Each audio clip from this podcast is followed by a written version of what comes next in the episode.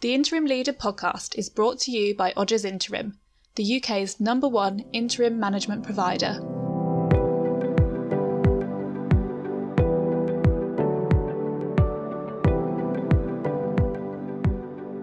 Hello and welcome to another episode of the Media and Entertainment Podcast with me, Bambos Eracleous.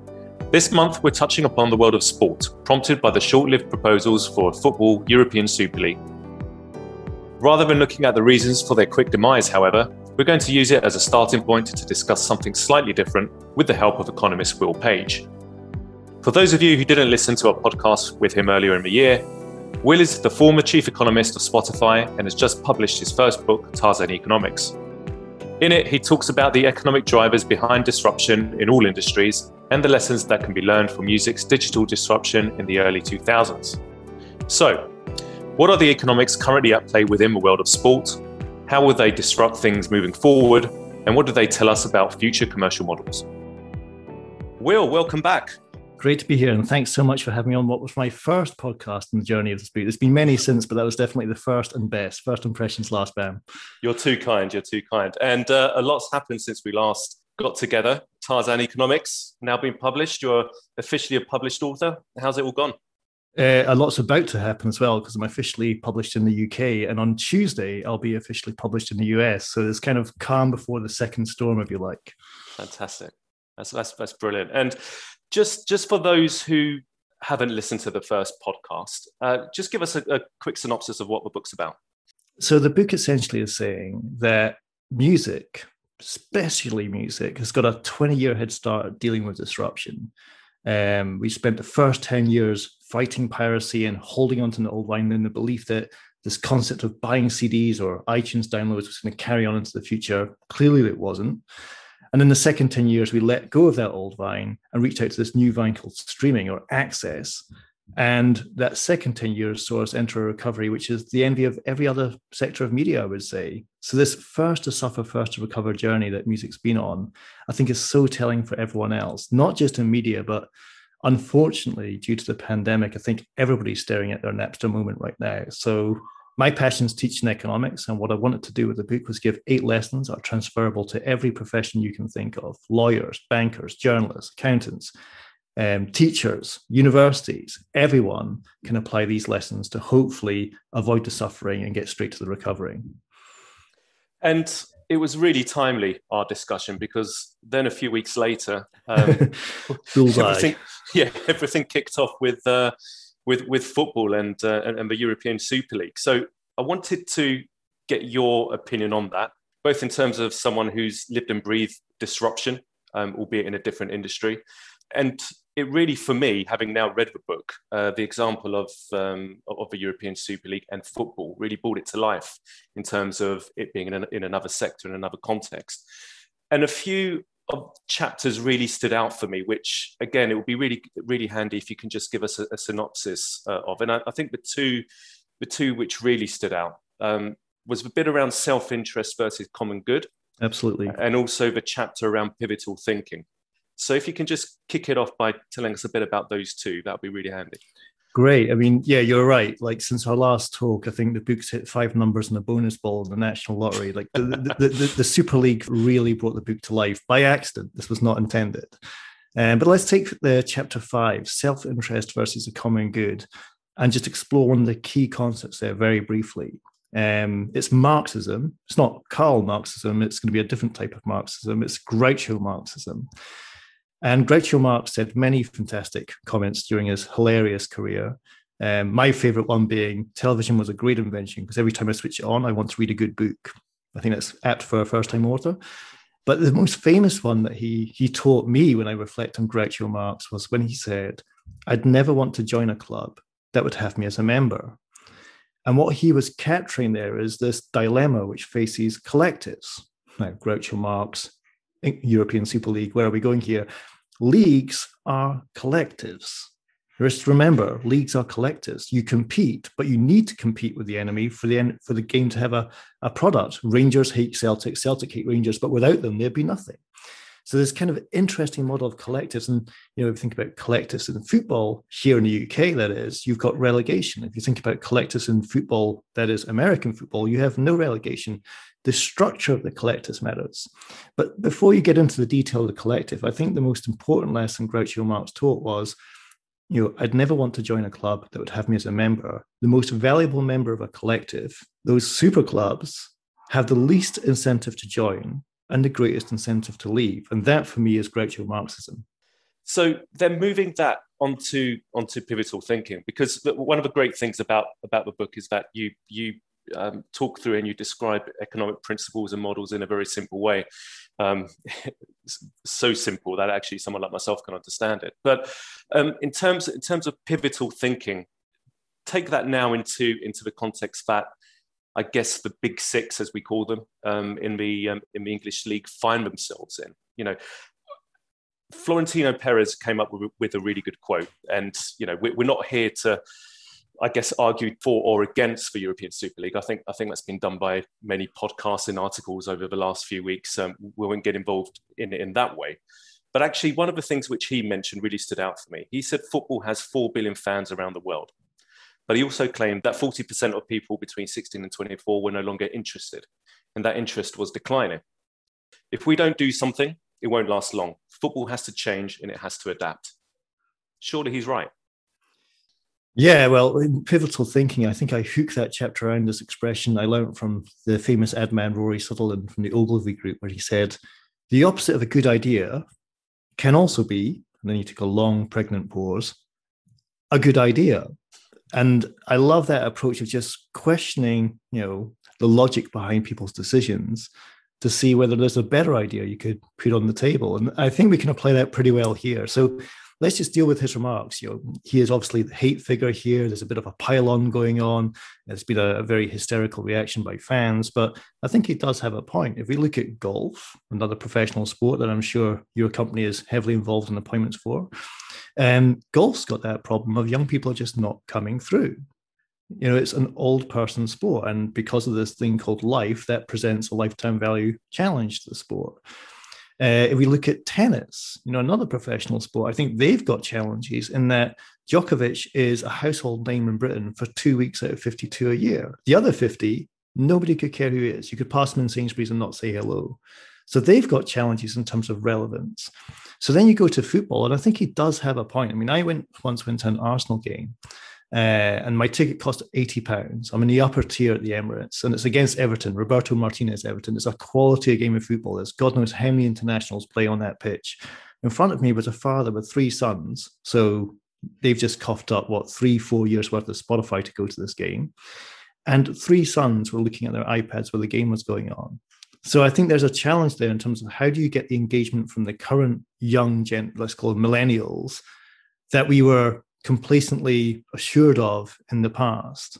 There's just so many more distractions for people's time. So how do you make the product better? That's the challenge that they've got.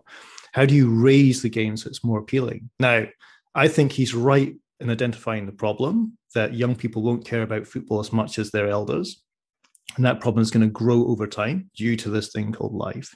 But I thought he was wrong about the solution. Mm-hmm.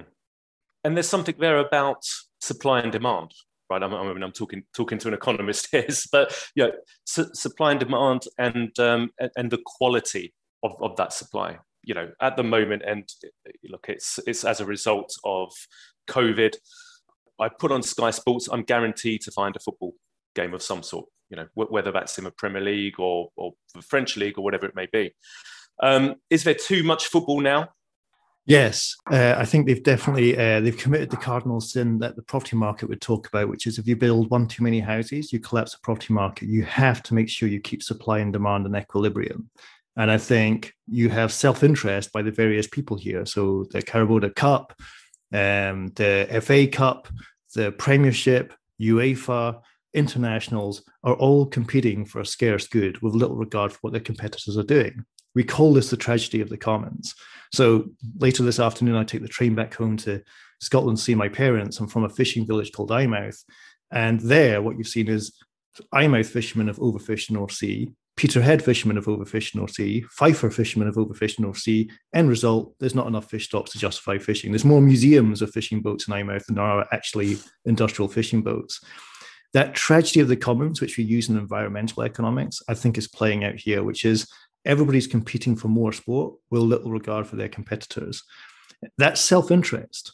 A common good would demand for an Uber collective to allocate the exposure of sport better. But I pivot from round balls to oval balls. If you look at the state of rugby just now, it's a shambles. It really is. What is Channel 5 doing showing some rugby and Channel 4 doing showing some rugby and potentially the Six Nations going off free to air viewing as well? You know, you need a collective which says it's easy to find rugby. None of these apps are easy to navigate on your Google Chromecast phone, not even for me, less so for a millennial. And you're losing the eyeballs. You're losing the battle for attention. So you've got to compete on convenience. And I think rugby is a good example where it's now inconvenient to work out how to watch, let's say, Gloucester versus Wasps at the weekend, if indeed it's being shown at the weekend. They might park it on a Tuesday night at 11 o'clock in the graveyard shift. So they've not won convenience. And if you lose a battle for convenience, someone else is winning and you never get it back. Now, so over balls back to round balls. I think soccer is going to be entering a similar predicament. So I get a Sky account, I get to watch football. Now I need a BT account. Okay, so you've maximized revenues. I get it. Good economic case, capitalism, got that. Now it becomes inconvenient. Or now there's something on BBC, or now I can watch the Champions League on YouTube. So I don't need to pay those premium accounts. It's just inconvenient. And this is self interest. This is a tragedy of the commons.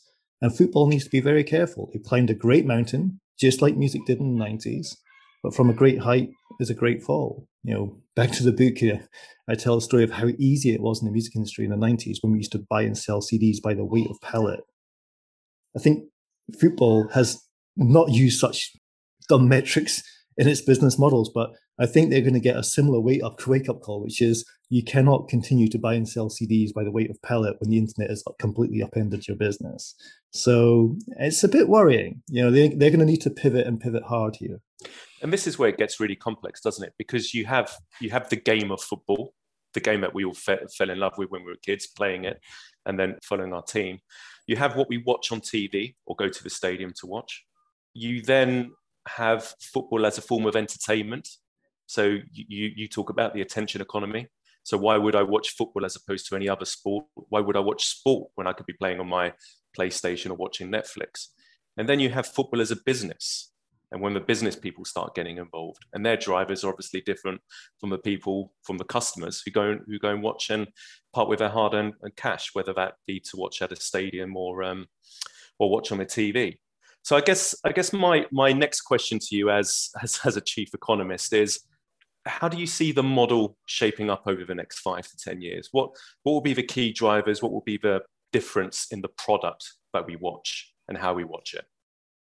So I think we can take a lesson from the book where I tell the story of uh, the Atlanta Falcons, and I got to interview Stephen Cannon, the chief executive of the Atlanta Falcons, and they had a, a 1.9 billion NFL stadium built from scratch, um, only to be trumped by Kroenke and the LA Rams, who have got a five billion stadium, typical America, you know, um, competing on on spend here. But of course, what's happening in Los Angeles is, I guess, more to do with the Olympics and the Rams. But the, the Falcon story is a really, really relevant one here because he was just such a visionary from for, for from what I could understand. He he looked at the problem of tailgating in American football where hundreds, thousands of cars are parked outside the stadium two, three hours before the game, doing barbecues, having drinks, socializing, perhaps not even going into the stadium. It's just a social event in America, is to tailgate, perhaps more than actually watch the game. The game is secondary.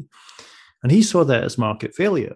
So he went round to the restaurants in Atlanta and basically said, How much does it cost to cook the best chicken dish in the city?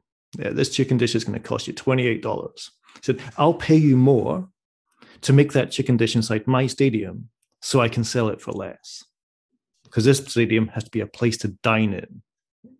Trail, tailgating is market failure. Fix the market, get those tailgaters inside my stadium dining, and then I've got their attention for the game as well.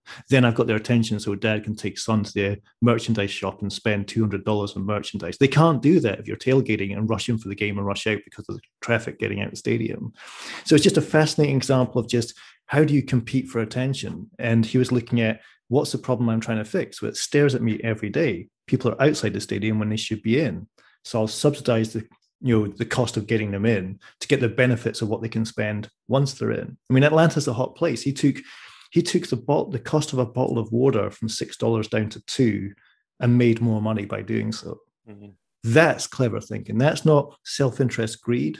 That's common good solutions. Make it a collective place for people to come, dine, shop, talk, socialize inside, not outside. And if you look at the quality of what's happening with football, if you look at the quality of alternatives to going to the game, if I stick with Arsenal for a second, this sounds a bit peculiar for people who haven't participated in, but there's a huge business on YouTube, Twitch, Discord, especially using Discord now, where people are watching other people watch the game. Sounds weird. In gaming culture, this has been embedded for years, decades even. Watching other people play games is a big business. And I've always said if you want to understand the future of media, understand what's happening in gaming today and just scale it. It's a great way to understand where we're going. So I will watch a chap called Hugh Wizzy watch an Arsenal game whilst doing work, catching up on emails and everything else. I will not listen to Radio 5. I'm not going to buy a ticket. I'm not going to pay a Sky Premium package. He's on YouTube and he's free and he's ad funded and he's got subscribers ranging in about 200,000. So twice the capacity of the stadium at least. Okay, perhaps the people negotiating Premiership football rights think that's a joke, a quirk, a niche, an outlier. Not so. This is the tide rising around your ankles and it keeps on rising and you've got to deal with it. And you've you've done some work recently with with Twitch, haven't you? Um, around around yeah. all of this. So there are lessons there to be learned both for the rights holders, but also for the sports broadcasters uh, too. I imagine. Yeah, the Twitch project was just fascinating. I mean, the background to it was Twitch approached me and said, if you've got a bit of a famine that's supposed to feast cycle in your book production, could you take the keys to our car, look under our bonnet, explain the economics of live streaming? And there's a real fundamental question which music is asking that sport is going to have to ask as well, which is all the advancements we've seen with live streaming over the past 14, 15 tricky months, they're not going to go away when live music returns. So, how do they coexist? You know, Reading and Leeds have sold 120,000 tickets each for their festivals in August. This is back. You know, we are back to standing in muddy fields, watching a dot on the horizon, singing your favorite songs. It's coming back. Mm-hmm but live streaming isn't going to go away. So the coexistence question is interesting. And just two or three kind of bullet point findings from that report. One was that I saw how artists worked out how to monetize what they were doing in their own time writing, rehearsing, recording songs. Opportunity cost zero. Fans are now monetizing that. Two, it was additive. That is, live streaming was helping streams on Spotify, Apple Music, Amazon. It was additive as opposed to substitutional. And three, just the fact that you could have your own direct channels to your fans as opposed to going through an aggregate platform. And I can see this building out into sport as well. I mean, uh, I'll give you one example that's interested to me from a soccer perspective is a Liverpool Football Club have a premium channel on YouTube. They have 6 million subscribers, which is broadly the audience of watching Match of the Day on BBC. And they're now selling a premium package to those 6 million subscribers where you get deeper access to the club.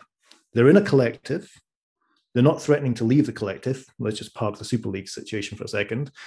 But they're working out how to act in their self-interest and balance those interests. And it'll be very interesting to see whether you know fans are a willing to pay the BT and Sky packages to watch Liverpool, and b pay the Premiership, uh, the YouTube Premium channel package to get closer to Liverpool, or do they swap?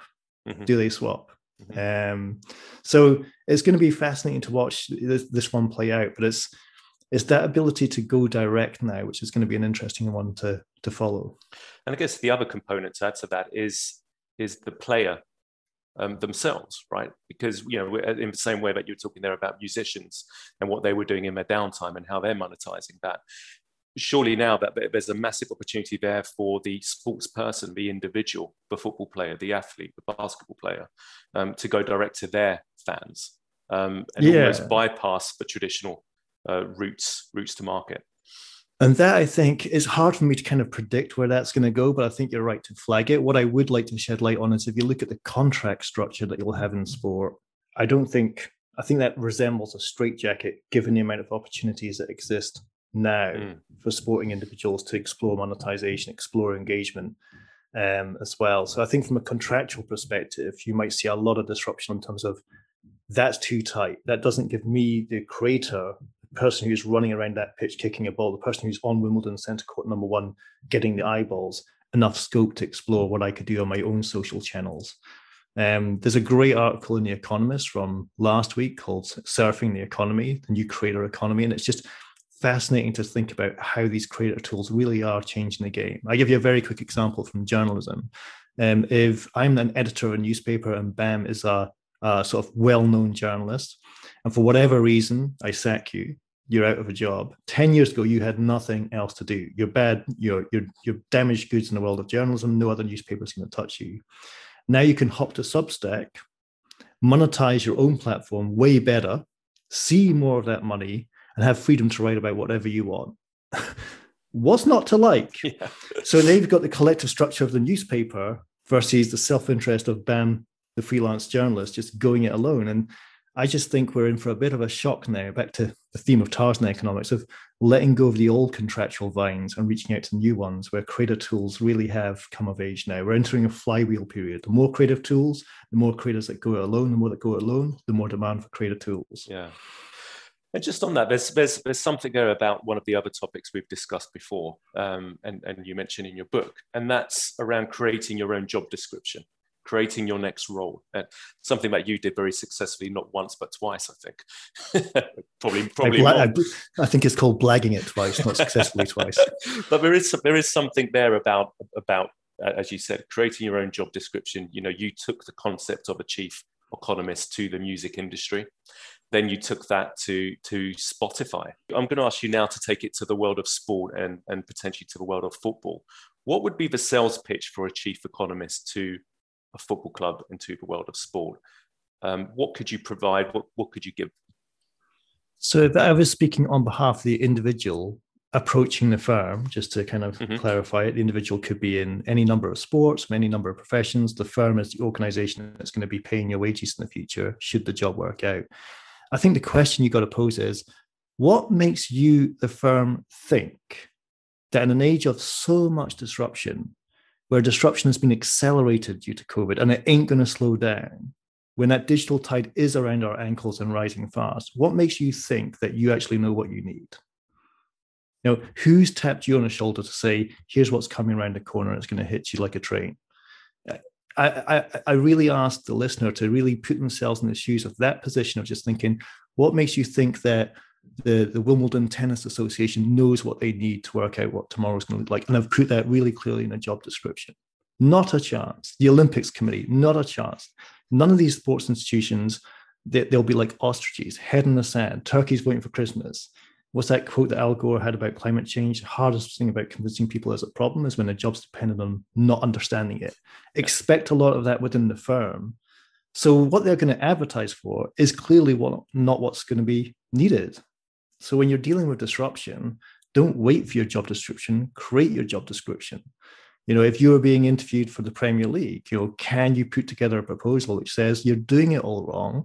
And if you don't get the kids, then in 20 years' time, you're a secondary sport and you've lost your primacy. Mm. Up to you which fork in the road you want to go, but we need to change route here. So I, I, I really question whether today's job descriptions are actually what the firm needs. And I'm, what I hope with the book, and not just me, but with many other people contributing to this discussion, um, I'll name check one especially, which is Adam Grant. I think he's got some fantastic TED talks for those who are short on time, where you can just understand, you know, organizational psychology. But just you know, have belief that if you think you know what the firm needs, sell that in as your job description, and do not trust their job description. The interview is not about here's what we need for this role. It's about I'll tell you what I'm going to bring to this role.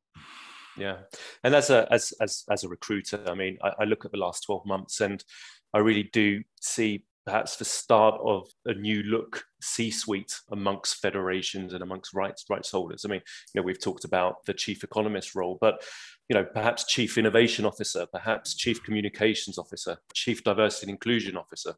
Uh, I think there's something there about stakeholder engagement and how you engage not only with your community, but also stakeholders uh, um, in government, perhaps. There's something there about culture. I do think what we've seen over the last 12 months will give birth to a whole range of new roles. Yeah, I, I love that. You just inspired an idea here. So let me just riff on that for a quick second. I'd love to produce a chart for you guys for one of your sort of marketing materials, which is to do an index, an index chart looking at two sort of revenue streams or two allocation streams, but you're all starting them both in the same 20 yard line. Look at the index of English Premiership football revenues, let's say over the past 20 odd years. and money spent on human resources in English Premiership football clubs over the past 20 years. And it'd be fascinating to see how revenues have exploded. But investment in HR, I would argue, has lagged far behind. I know the general counsel of one English Premiership football club who went into that role around about 2008, 2009, so more than a decade ago. And he, he still has said to me that there was no HR department when he joined. I mean, we're well into the 21st century here. Like, this is a very big English Premiership club. It's just like, what is that? Now, if you look at technology, HR is the king, the queen, the castle of the company. If you cannot hire those engineers, you ain't going to keep your growth rate. It starts with HR, it finishes with HR.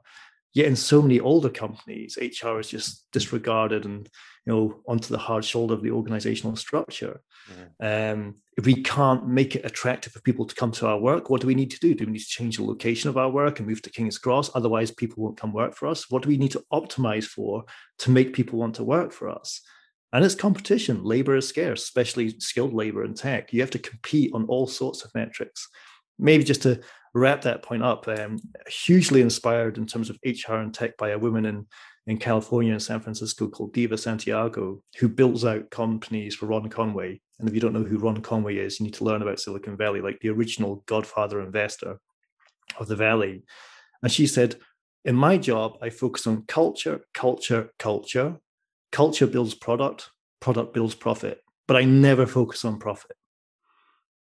And I was like, wow. So, you know, she's got companies where there are no payroll departments because all the staff are on stock. Quite interestingly, there's no salaries, everybody's on yeah. stock. So I was like, so you've always focused on culture, you disregard product because culture will build the product, and you never think about profit. Imagine applying this to a sports industry in the UK. I said, so what was the last company you built out there? And she said, Dropbox. And I pretty much dropped my coffee. There's, you know, would focusing on profit have built Dropbox? No. Would focusing on product have built Dropbox? Probably not. Get the culture right, and culture works out. We all need somewhere to save our files. They build the product, and then the product brings the profit. And I think from me to you, Bam, uh, that's tech today. Where's sport looking like in terms of yesterday? I think there's something that we can take from that. Yeah. Um, fascinating discussion as always, Will. Thank you so much the for best. coming back. Let's see what happens in the next two months because you might be back in, uh, in the, further, further down the line in the summer when we're talking about something else. But, uh, but, you know, if people who are listening haven't yet ordered their copy of Tarzan Economics, I can definitely recommend it. I appreciate all the support you guys have given the book as well. Very grateful. See you soon, Will. Cheers. Take care. Bye bye. I really hope you enjoyed listening, and don't forget to like and subscribe for new episodes in our media and entertainment series.